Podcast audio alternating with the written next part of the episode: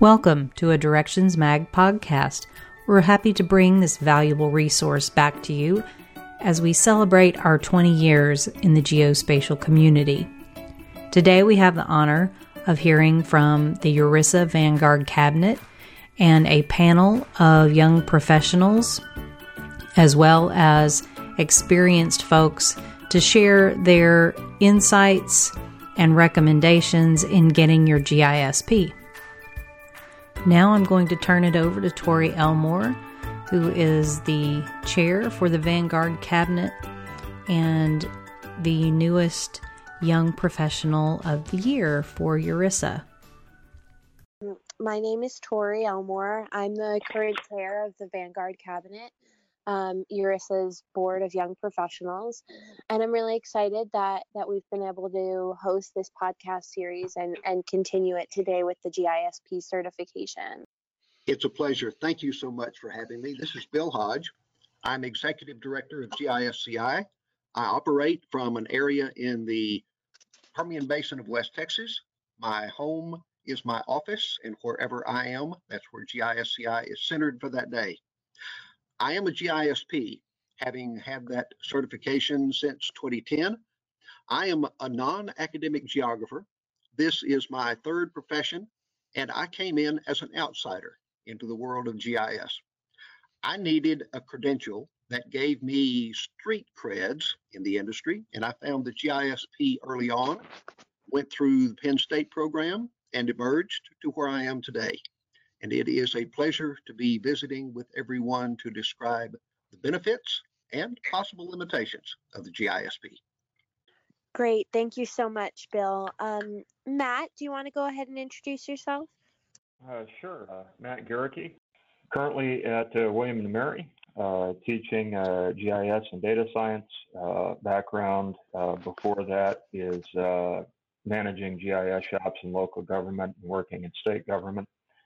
And uh, I do not have a, a G I S P, um, but it's uh, coming at it from the perspective of uh, when you see one, uh, what that means when you're going through the hiring process and, uh, and how that can help you out. Great. Thank you, Matt. Kim? Yes, uh, Kim McDonough. I'm currently with the uh, Tennessee Department of Transportation. I'm a uh, senior I T manager. Uh, I ha- I came into G I S as I was studying landscape architecture at N C State in nineteen eighty-one. Uh, so I've I've been involved with the evolution of the technology and the profession. I've been a G I S P since very early on. Uh, I was on the URISA board when uh, we created the certification. And so everybody on the board at that time made the commitment to get their G I S P. Um, I had always struggled with um, finding an identity as a G I S professional. I, early on, I felt that it had evolved where it was more than just a specialized tool user, to that we were we were practicing a profession, but we didn't have a good tag for that. Uh, multiple uh, entities have attempted or have created different types of G I S certifications, but in, uh, for me, they never really applied to the work I was doing. I felt they were all too specialized. So I was very enthusiastic about the G I S P when it was created, and so I have, have long supported that independent uh, status. For me, you know, it it creates kind of a, a baseline designation of knowledge, experience, and education, uh, so that as, a, as someone that, that hires G I S analysts, somebody's got a G I S P, that, that tells me a lot of things about them with one fell swoop. So uh, that's kind of where I'm coming from on my background there. I, I'm so, uh, I got my G I S P in two thousand four. Okay, great, thank you. So fourteen years now. Oh my goodness. Okay, let's um let's go over to Mike. Olivia? Hi, yes, this is Olivia. Um, my name's Olivia DeSimone. I work for uh, City of Altamont Springs, which is a small city just north of Orlando. Um, I got my. I've been here for four years now. and I got my G I S P about this time last year, so in January of twenty eighteen. Um, and before that, I graduated from Temple University in two thousand thirteen with a B A in Environmental Studies. Um, moved home to Pittsburgh, where I worked, or I did a G I S internship with uh, a Workforce Investment Board uh, before moving to Central Florida and uh, getting my current job. Great, thank you. Um, Yes, hi, this is Kaku Kissler. I am currently a G I S analyst with Stantec Consulting out of their Kansas City office.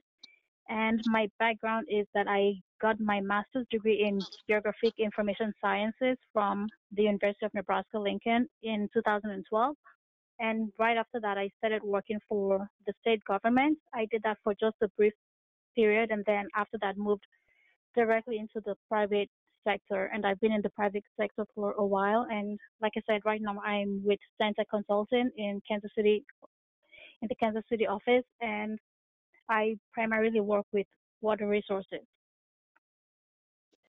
And I also got my G I S P certification, let me not forget that, uh, just a few months ago, June of this year. Great, congratulations. Thank you. And then Shannon? Hello, I'm Shannon Julius, and I'm a Geographic Information Systems Analyst for the City of Whittier in Southeast Los Angeles County. I do not have my G I S P yet, but I did pass the test one week ago today, and I anticipate, I guess on the point total, I'm just a couple points shy, so I am not exactly sure how long it will take, but I'm thinking in a couple of months I'll probably complete the application, you know, submit my application, I should say, to G I S I. I also have a master's, uh, an M S in Geographic Information Science from California State University, Long Beach. Great. Congratulations to you as well. Um, Mike? Uh, so Mike Doolin here. Um, I work for the U S Army Corps of Engineers in our Kansas City district. Um, I started here in two thousand nine, right after I finished grad school. Um, for the first nine years of my career here, I worked in our geospatial branch as an analyst. Uh, and then I just recently made the switch to full-time emergency management. So that's what I'm doing now. And I got my G I S P in twenty sixteen. I believe it was either the first or second round of tests offered, but uh, I passed it, and I was very thankful for that. Great, thank you. The G I S C I stands for the G I S Certification Institute, correct? That is correct. Perfect. And so maybe you could give us sort of an overview of the certification process. What's required from folks who are getting certified, and then wh- why bother doing it? A very appropriate question and follow-up. Let's start with an overview of the process. Anyone seeking to become a G I S P professional with a certification is looking for a voluntary certification that consists of three components. In its simplest terms, before you have finished the process, you will have looked, reviewed, and agreed with an ethics form and statement that we have provided. It is a multiple page P D F document outlining what we consider the ethical requirements that are associated with a professional in the G I S world. You will have agreed with that. And then there are two other components that you will finish in any order you choose in order to become a G I S P. You will start and complete an online portfolio application. The portfolio is our term for a document that covers a description of your education, your experience, and your contributions. Our contributions term is a short form of network and professional activities. We are convinced that an individual should be doing something rather than a full, a, a simple nine to five job. You should be giving back to the profession in some capacity. And that may be our memberships in geospatial organizations, like URISA, connections and presentations with Directions magazines or conferences, but we have effectively reduced the application to a rubric with a series of minimal points required for education and experience and contributions. They are fairly straightforward. We have prescribed those minimums, and the website will calculate those results for the individuals as they go through, making the process as easy as we can. You are simply documenting a portion of your career or your entire career, should you do so, to meet the minimum requirements that we have established in each area. That is a process that can start at any time in your career, but before your portfolio can be approved, you will show us that you have at least four years full-time equivalent experience in a geospatial position, because we were convinced that it takes at least four years for someone to move from an entry-level position through a series of experiences so that they can begin to claim that they have mastery of their job. The third component that will be finished before you can obtain your G I S P is to take and pass the G I S C exam.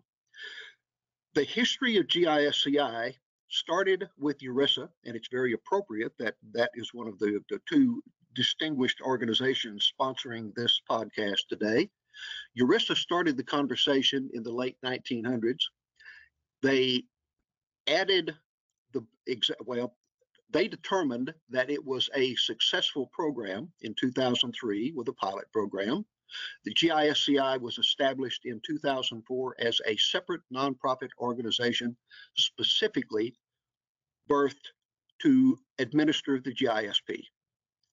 An exam wasn't considered possible at that point, but the industry and the profession, as Kim so aptly put it a moment ago, had evolved and progressed to the point that in twenty fifteen, we added an exam to the process. We administer the exam twice a year in early June and early December, and it has become an overnight success because the industry has recognized that this is a true measurable component of a technical competency set to meet the minimum standards required. Now, the question, a very legitimate one, becomes why be certified? And it may well be that a certification is not for a particular individual.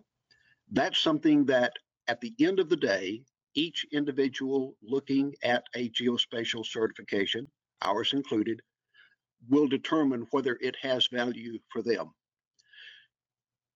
To begin with, if someone is in the academic community, a professional certification of any kind will have less value than it will in the private industry, because the academic community has a set of standards working with degree plans, and they have been established outside of the workforce more often than not. The majority of those seeking a G I S P today come to the exam with a background. forty-five percent work in the consulting industry from a national or international capacity, and the geospatial firms working in the consulting realm have determined that it is of great value to have their staffs certified. It gives them an extra measure of credibility as they seek to respond to client proposals. The second group, most populous, is thirty to thirty-five percent coming from the government sector. And that includes the sectors all the way from the federal down to the municipal level. In this particular case, not every government organization recognizes the internal value of the G I S P. Many of those, some do and provide the G I S P as a part of a job description in a desired or plus category, but many of them don't have that individual job recognition in the technical categories, and it's up to the individuals to determine the worth of a credential in helping them succeed to add to their resumes or to prepare for an outside job at another consulting firm. So the question becomes, what is your current occupation? Does your current employer recognize the value of a G I S P? But if they do not, will you be working at that firm or with that group for the rest of your career? Is there a real possibility that you will be moving into a job sector that recognizes the G I S P or creates or has a greater value for it? And would it be in your benefit to start to prepare now for that later eventuality? For me, as I mentioned earlier, it provided a great deal of street cred, to use the vernacular. As an outsider, I needed the recognition that came from a recognized and valid certification in the geospatial world. And for me, the G I S P was the first choice. And I even enrolled in the Penn State online certificate program in order to acquire the necessary skills and educational credentials in order to qualify. Great. Thank you so much, Bill. That that was a great a great overview. Great. And so since you mentioned it, I think maybe we could we could talk a little bit about about the test, because I think it's something that really scares people and and is relatively new. So let's open this up to talk about the test. Maybe starting out with how how did you find the test? You know, when when you said you wanted to see if you could pass it. Well, what so kind I knew of preparation that it was, did you need? So I I knew that it was uh, becoming test based because uh, several people in my organization were trying to up their or acquire their certification. We were getting notices, hey, do this before you have to take an exam to pass it.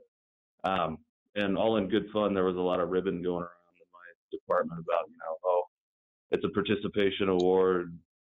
Uh, anyway, so I was like, well, I better put my money where my mouth is and, and take the exam. But um, to prepare for that, uh, I it, it was pretty challenging. It took a lot of time. I went through that G I S, uh, the, the body of knowledge, and line for line went through the topics, researched them. Some stuff I remembered, some things I had to look up, uh, filled out note cards, and probably spent anywhere from, I would say, eighty to one hundred hours preparing for that test. Wow, okay. And so I'll go ahead and I'll actually open this up to, to all the folks who have taken the test.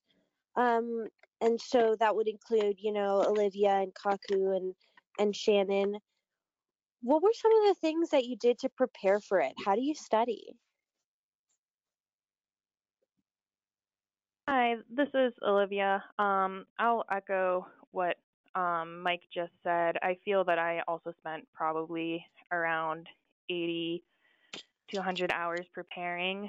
Uh, the and I definitely started with the body of knowledge. Uh, the G I S C I on their website, I believe under the exam info area, has a P D F uh, that lists the different areas that you'll be mapped in, or you'll be uh, tested, testing in, and delves into them a little bit deeper there. Um, but really the real lifesaver for me when I took the test this time last year in December twenty seventeen was the uh, unofficial G I S P study guide. Um, I know a lot of people who are taking the test now uh, really rely on that quite heavily. Um, it takes the body of knowledge and uh, delves into it even further, uh, into the different topics that you're going to want to study. It has a little bit of information on everything, uh, but it's a really helpful uh, guide for, you know, saying, I don't know a lot about that. And from there, you know, maybe going out and finding some more information to learn, uh, to jump into it a little bit more independently. And let me just ask you, could you, what is the unofficial G I S P study guide? I've not heard of that before. Oh, that's kind of surprising. Um, the G I S C I actually listed it on their website. Um, G I S C I beyond a uh, beyond a practice test on their website. They don't really have a whole lot of official study guide material. I know that that's been something I've heard as a little bit of a complaint in the G I S industry, feeling that there's not enough to go off of. So when this unofficial study guide came along, people really um, started uh, relying on that a lot more. Uh, the G I S C I did list it on their website as a resource, um, so it's unofficial. Uh, so, you know, they don't, uh, it's not an official re piece of material coming from G I S C I, uh, but it's really comprehensive. It's really helpful. Like I said, it takes that body of knowledge and really starts um, kind of subdividing it into what falls into each area that you're going to want to look into, because the body of knowledge is a good place to start, um, but it can be a little daunting. It's overreaching concepts, and you might look at it and say, I'm not really sure where to start looking. Um, the unofficial study guide is a great resource to kind of then dissect it into, you know, the, into more specific topics, um, as well as it provides a little description of these topics. And then from there, you can uh, find additional material to further, uh, you know, further substantiate uh, the different stuff that you're looking into. Uh, sorry, I kind of lost my train of thought there. Um, but from there, you can kind of find different um, websites to further um, expand upon the stuff that you feel like you might be lacking in, the knowledge that you really want to reinforce. Okay, great, thank you. Is there anyone else who has something different that they that they did to help them study or prepare for the test? Yeah, I can chime in here. This is Shannon. And uh, so I just took the test last week. Um, I, I definitely agree with the unofficial study guide, which um, I, I think this guy, whose name is Nikolas Nadas, just sort of started a Google Doc, made it public, of information on it uh, while he was going through the body of knowledge. And then I believe, although I'm not sure, that the G I S C I maybe reached out and said, hey, can you make this look a little nicer? And uh, he put a title on the front that said Unofficial Study Guide. And that was a great resource. It sort of walked through the, uh, the exam, the, the knowledge categories. There's sort of six big areas. And within those six areas, it breaks down into a number of more specific areas. And uh, looking at the information here, it says forty-four specific knowledge areas. So the unofficial study guide walks through all forty-four and just has a few notes on each one. And I found another resource online, um, also shared as a Google Doc. So if you're not freaked out by looking at people's public drives online, um, someone else called Micah Babinski just sort of did the same thing, walked through all forty-four knowledge areas, wrote down his thoughts, um, or sort of, you know, included links to Wikipedia or um, courses online or various sources that reflect the knowledge in those categories. Um, so those are both really great, sort of subjective based on the writer's work, but they're available online. Um, Another source that was very interesting is the Penn State open source G I S textbook, which is um, got a really great name, and um, maybe someone knows it, but if, if uh, but it just sort of it's it's a really really great text, and it's awesome that they keep it open source. Um, so online you can just sort of scroll through, and the chapters are typically very short, anywhere from a paragraph to a page, uh, and it's just a good way to sort of get some knowledge of, you know, geography and um, geodesy, which I'm not actually sure how to pronounce that word, uh, and, and all of these things that you maybe didn't learn if you didn't study geography in school, which I never did. I never studied geography in school, um, even though I went on to study G I S specifically. Um, so that's a great resource. And then the G I S C I practice exam was very useful to get a sense of what the questions would look and feel like. Um, there's not a lot of questions. Would love to have more questions to sort of practice applying the skills to the actual form of the questions. Um, but that was also a great resource. So um, yeah, it's all very fresh in my mind uh, since, since I just took the test, but um, between all of them, uh, you know, taking the test, there were still some questions that I didn't know the answer to. Um, but the majority, I would say, I was confident with. Great. Before we move on, is there anyone else who has, you know, re- resources, whether a study guide or, you know, maybe a class they attended that they'd like to share with us? Um, Reddit is a great resource for finding these resources online. That's all. Okay, great. Yeah, I noted that too when I was preparing. Yeah, uh, this is Kim. Also, URISA has created a workshop uh, geared towards specifically preparing for the exam. We recognized once the exam out came out that we needed to help direct uh, uh, people Uh, that were looking to get their certification now, that they needed assistance in knowing what areas to focus on, where to find resources and all. So we're actively engaged in helping people prepare for that. Um, the exam also, I think, puts a challenge out there, in my my opinion, to the universities that have G I S programs. Uh, the academics I've talked to, I've, I've indicated to them that they've got an opportunity here to be able to say, this is how many of our graduates have passed this exam, because it's pretty rigorous. Uh, when I look, when I saw it while we were uh, finishing up the preparation and getting ready to roll out the first iteration, I was very impressed with the extensive uh, topic, uh, extent of the topics in the exam. And uh, with one academic that was on the evaluation committee, he indicated that he probably needed to make changes to his program to meet the requirements of the exam. So I think overall, the exam is going to improve the quality of G I S professionals over time, uh, if only through the, the degree or the comprehensive uh, character of the university programs then. I actually attended the uh, day-long G I S P certification workshop at G I S Pro this year, and it was a great experience for someone who really needed a crash course in all things G I S P certification. So um, that was a great resource as well. What changes have you have you experienced since becoming a G I S P, or what benefits have you experienced from certification? So first of all, uh, I wanted to take the G I S P after it became exam-based, or acquire my G I S P after it became exam-based, just as a personal challenge, kind of a knowledge check to see what I retained from grad school and what I learned over my career with the Corps of Engineers.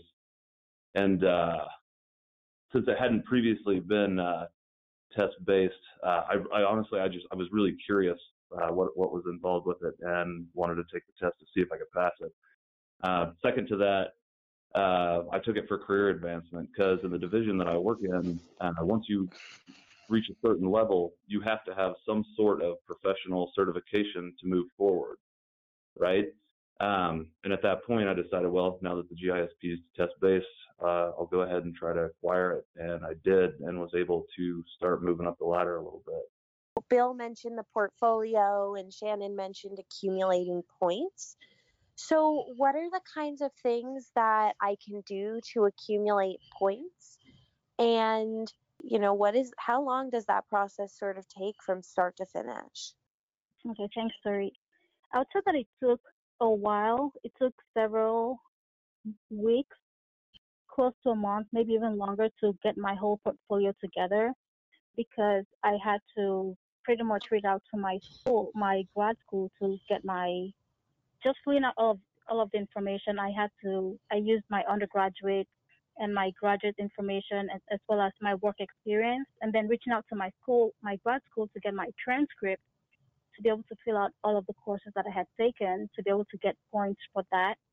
In addition, I also had to fill out information on conferences that I had attended, some presentations I had given, and that was the way that I was able to get to the, I think, one hundred points or fifty points. I'm not quite so sure the exact number of points that I needed, but it was a combination of my academics, the amount of time I'd done, I'd been working professionally, as well as conferences that I had, I had attended, and that's how I was able to get to the required number of points. But that was, it was, the website had it broken down very easily to where I knew what to put in, and it kind of, the process was pretty automated. And so once I had all the information, I was able to get it in pretty quickly and then hand it over to my supervisor to sign off. And then I was able to turn it in for approval by G I S C I.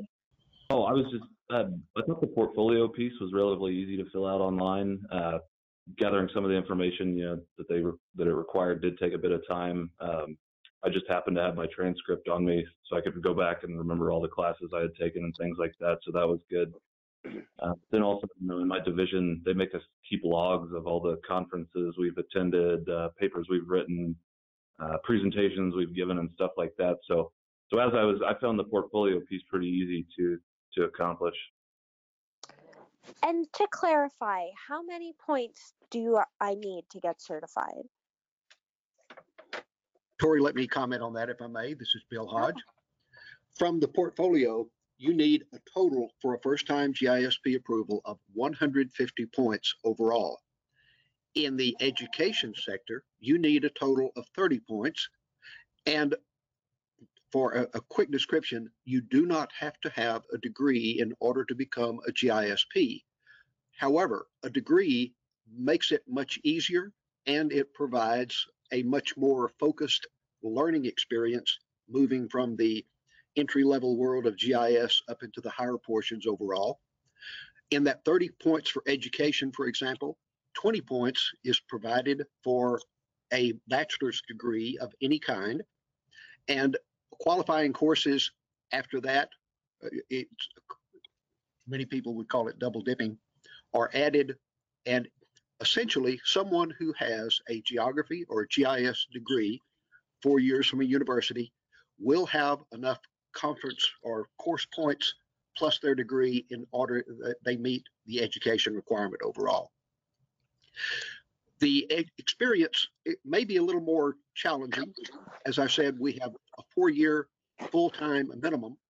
And if you are working as an entry-level job for four years, you would not have enough points to meet the minimum requirement for experience, because we divide jobs into three tier categories with an increasing number of points assigned per year. An entry-level job provides the lowest number of points. The next level up, with more technical or sophistication in terms of the job requirement, has a higher number of points. The upper level job, where you would essentially be a programmer, database administrator, doing things in the highest level in the tech world, is the third tier component. A quick example to answer your question, how long might it take? We consider that it's reasonable for a six-year process from the time a person starts the clock ticking in order to obtain their G I S P. Another way to say that is, the clock starts ticking when one of two things happens. When you take and pass the exam, you now have six years in order to complete the full points to achieve your four years and the minimum points necessary for the portfolio. Or if you do qualify for the portfolio at the moment and you submit it and have it approved, then you have six years in which to study for, take, and pass the exam. If that clock has started with your process, and if you reach the end of that six years not having completed the entire program, you will start over from step one and enter into another six-year program. Okay, great. That is actually very, very specific and very helpful. So it sounds like somebody who's has some sort of geography degree, has worked in above an entry-level job for more than four years might be in a relatively good position to pursue the G I S P certification process. Does that? I would agree with that, that assessment. And in a case of that sort, the only timeline that they have to be aware of is how long it will take them to sign up for the exam, recognizing that it's offered only twice a year. That becomes the chief obstacle, and the timing for those who are in a position to have completed the portfolio requirements. Great. Okay, so one thing that you, you sort of mentioned was for first-time G I S P certification. And so I just wondered if we could talk briefly, because I think we want to focus mostly on people who have never been certified. But once I do get certified, what is the maintenance process like? That's an excellent question. You are certified to begin with for a three-year period, during which you will start to acquire recertification points in the same three areas that you qualified the first time around. G I S Ps acquire points in the same manner and in the same way, but in a higher rate than first-time applicants coming through. You are recertified for a three-year period at the end of your first three-year period, and your point acquisition can be something that you can do on a continual basis throughout, which we highly recommend. Or if you decided to wait until the very end, then to qualify for all of the requirements, if you have the capability of doing that, how you recertify or how you obtain the points to recertify becomes your responsibility. But we consider that someone moving into the professional certification will operate at a professional level and start to plan her or his career on a regular basis to take account of exactly what they are acquiring and when, and know exactly where they stand to be ready to con- continue with the certification process. Okay. But I know there's also an expense associated with it. Is this something that I can ask my employer to help me cover the expense of doing? And what arguments could I make to ask my employer? What what benefit should I share with my employer that that would justify my employer helping me pay for certification?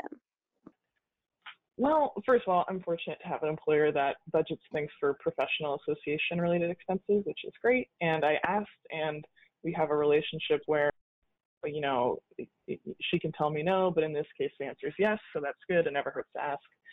Um, as far as sort of the the the, the logic behind it, um, sometimes as a city there might be a situation where we need to contract out work, G I S work or engineering related work that has G I S components. And when we do things like that, we might, you know, need to look for Uh, outside contractors that have a G I S P certification, or in a, you know, are certif- or are competent in G I S. Um, so if in-house we have someone with similar certifications or comparable certifications, it might be a justification for cost savings to do things in-house. Sometimes we have to ask ourselves, okay, is this worth doing in-house, or do we need to hire someone to do it? And um, even though, you know, having employees expensive, um, hiring someone to do a job when you already have an employee with the same certifications is uh, cost savings. So um, I, I, I like to emphasize, you know, hey, when I get the G I S P, look, I've got the certification. You're not going to, you might find someone with more specialized knowledge on a specific task, on a specific um, application, but, um, you know, we don't need to hire outside G I S help in general. Um, so it's sort of, I don't know, it might not work for all employers, but for, for us, it makes sense. The other right. thing that uh, that kind of makes sense here, if if I look at this as an employer and I have a younger G I S professional that comes to me and says, hey, I'm interested in doing this, you know, get, can, can I use work time to help study for this, prepare for this? Can you help me pay the fees for the exam or whatnot? Um, that means a lot to me as an employer, seeing someone that has done G I S, may, maybe has a background in it, but wants to make that their career, make that their profession. Uh, and, and so in some ways, even if the answer is no, uh, you, you have the, the, the possibility to really stand out to your employer, especially in larger organizations, if you show a, an interest or a commitment Uh, to this type of professional certification. Well, so I think that's a great segue, Matt, into your your sort of role as a as a hiring manager, and how important it is is it to you when you're hiring someone that they have a G I S P? It, it, it's certainly part of the package that you look at when, when people apply, if it's a, a G I S P or if it's a project management uh, certification or other technical certifications. Um, one of the things that it does is that if if someone applies and, and they have that certification, and especially if they've kept it up, uh, it really streamlines the, streamlines the process. You don't spend as much time as part of the interview cycle figuring out if if they really know what they say that they know, because they have that certification. It allows you to spend a little bit more time focusing on on the the, the, the people side and the intangibles that you need in a professional work environment beyond the technical skills you have. Now, how well do you work with other people? Uh, uh, what, what's your style of work? Uh, what types of projects do, do you prefer working on, or, or what are your niche specialties? Um, and that really opens up time that you have towards uh, building those types of relationships uh, that are, are really more helpful if you're trying to find a, a, a good fit for key positions uh, in, in organizations.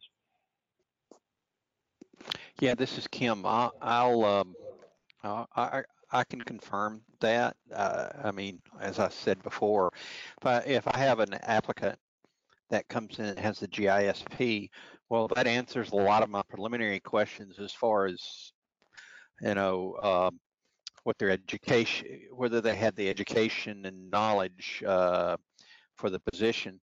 But it also speaks that uh, that tells me right up front, it's somebody that's very involved and committed to G I S as a profession, and not somebody that's using it as a simple, uh, as another way to get work, so to speak. That is, uh, it it it some says it, it speaks to me about their commitment.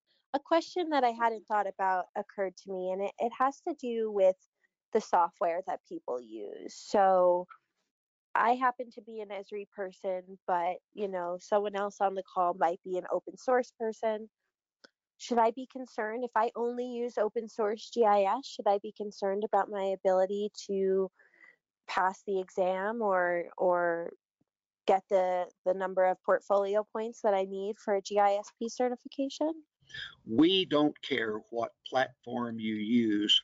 We are concerned about your knowledge and the fundamental ability of what you are doing with that package and why. The exam is software agnostic in our terms. And the other credentialing exams that you will find from A S P R S in the remote sensing world and from the U S G I F in GeoIntel are both software agnostic. There is a fourth set of uh, credentials that you could get, which is ESRI based. I still consider it a very important addition to the certifications of the industry, but it is of a different type. It is software specific, and it is restricted to a great deal of knowledge of the ESRI software. What I have found with the participants coming through, and, and what I found in my own personal existence, I became an expert ESRI button pusher, but that knowledge did not give me all of the background understanding necessarily that I wanted, and I sought training and education beyond that. And many people coming in with an ESRI background will find their technical capability more limited than they might like in trying to pass a rigorous software agnostic exam of the type that we put together. So I urge caution and urge every individual coming through to look specifically at our exam blueprint very carefully and the forty-four K S As that we have delineated as being. Every question is written from one of those, no exceptions. I think the G I S P carries more weight now because it is all encompassing of the profession and it's not software centric. There is another really good point there with what Bill brought up in terms of A S P R S having certifications and, and Geo and having certifications. Uh, and, and all, you know, with those in the G I S P, that they're, they're kind of touching on the uh, broad geospatial applications. It's probably worth noting that there are some other certifications that as you plot your career path that may be useful for you as you work with G I S in certain areas. Uh, becoming a certified floodplain manager and having that certification as a G I S professional could really help you out in some ways to plot your career. Increasingly having a, a Part one oh seven and, and being able to operate uh, Uh, drones under the the, uh, the mantle of the F A A and being able to use that in geospatial uh, uh, implementations uh, also seems to be an, an increasing uh, increasing growth area. Yeah, and actually that brings up a good point of of this does not have to be, in fact, uh, depending on the route you're looking to follow in your profession, uh, I think it's a good idea to look at multiple certifications. That is, you could, I think it would help a surveyor to not only have their surveying license, but also their G I S P. That speaks about an orientation and a knowledge base that's actually broader than if they just had the single credential. Uh, so that could be done in a variety of, of areas. We have a, quite a number of people that have the uh, uh, American Institute of Certified Planners certification, the A I C P, and their G I S P. One, uh, in, in conjunction, they speak much louder to the person's capabilities than if they just had a single one of those uh, credentials. Just ask one more question. And well, what was the most challenging part for you about getting certified? And what advice would you give someone else getting certified to help overcome that kind of challenge? Start with you, Kim. Well, I'll I'll be frank and honest. I, I bailed and, and took the grandfather clause because I'd already been working in G I S for like two thousand four. I'd already been in it like twenty years at that point. But what I've emphasized to people is um, start Uh, just start collecting your documentation. Get your get your uh, transcripts.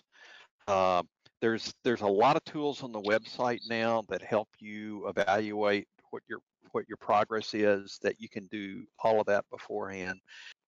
Get involved also. That that's the other thing. When I've talked to people, their concern or where they seem to be struggling was in the area of uh, contributions. Go to conferences. These things are um, are at the state, at the local, at the national level, and don't just go to them. Get involved in them, and that that begins to build up those points and get into that groove, get into that process before you start your your G I S P process, because that'll all begin to come together. But I've gotten I got into the habit of, when I attended a conference, I scanned the program. If I did a presentation or if I was involved in the program committee or the board, I scanned my name badge, and that showed me, uh, that helped document my attendance. So all of that, just get into the habit of, and, and it's a good idea anyway. So just start that documentation. Great, thank you. What about Mike, your biggest challenge and advice to overcome it? Uh, probably the exam preparation. Just in the, it took so many hours to go through that body of knowledge, but I will say, you know, take that body of knowledge seriously, comb through it, and go over all aspects of the knowledge areas. Um, do the research and put in the time, and it'll make the test much easier when you go to take it. Great, thank you. Olivia? Yeah, I'm going to echo pretty much both what Mike and Kim said. Um, first, prepping for the test was definitely the biggest challenge. Um, so going through the body of knowledge and the unofficial study guide is a great first step um, in prepping for the test. And then what Kim was saying, uh, documentation for your portfolio, it's so much even if you're just taking all the stuff that you're getting from attending conferences or courses and throwing it into a box, um, it's going to be so much easier to go through that stuff and organize it than if when you're coming up on uh, the time period that you can go and apply for your G I S P, you're going back and you're trying to find stuff and you're trying to remember what you participated in. Ideally, you would be organized right from the get-go, but even if you're not and you're just, you know, compiling everything in a box or in a drawer, uh, that is alone helpful. And then also, I was lucky at my organization. My manager had already obtained his G I S P. My organization had already bought into the benefits of the G I S P. So if you are on your own, I feel that reaching out to someone who has already obtained their G I S P for guidance um, would be a great resource. Uh, that way, when you're filling out your portfolio, as random questions come up, you can run it by them. They could probably help you with uh, finding reasons to substantiate why you feel you should get a G I S P to your organization. So reaching out, finding some sort of a mentor would probably be a great resource for um, getting started on your path to the G I S P. Thank you, Olivia. I will take this moment then to shamelessly plug the Vanguard Cabinet's um, new mentoring program. So if you are someone listening to this podcast that is is not a part of an organization where you feel you have mentorship about the G I S P certification, then please do look into joining the Vanguard Cabinet's mentoring program. You can find more information about that on the Vanguard Cabinet website. Did somebody have something to add? Um, but I actually am head of the mentorship committee for the Women in G I S organization. So that's another great resource um, if you're interested in finding, you know, if you're um, interested in specifically finding a female as your mentor or want to be mentored in things beyond just obtaining your G I S P certification, um, such as thriving in the workplace. Um, our mentorship program recently went live uh, this year. Um, they have a student membership rate of twenty dollars and the professional rate is only forty dollars, so it's really reasonable. Um, and it's just a network of women working in G I S. So Kaku, do you want to share? I would say that the most challenging part for me was definitely the the exam. Um, like Olivia said, organizing things, organizing everything you need for the for your portfolio, that did take some time, but that wasn't quite as challenging as actually studying for the exam because the body of knowledge is very vast and not knowing what to focus on. So just having to spend eighty to one hundred hours, like Olivia and and Matt said, um, that's really what was the most challenging for me. But if you put in the hours to study, taking the exam wouldn't be a problem and you would definitely come out on top. Great. And Shannon? Yeah, so the test was a challenge. Um, taking the test was a challenge, uh, even with the preparation. Um, but you know when it's coming, it's once every six months. And if you sort of uh, decide, okay, when the winter session, I'll sign up and I'll take the time and study and do it. Um, that's sort of, that's the first big hurdle, I guess.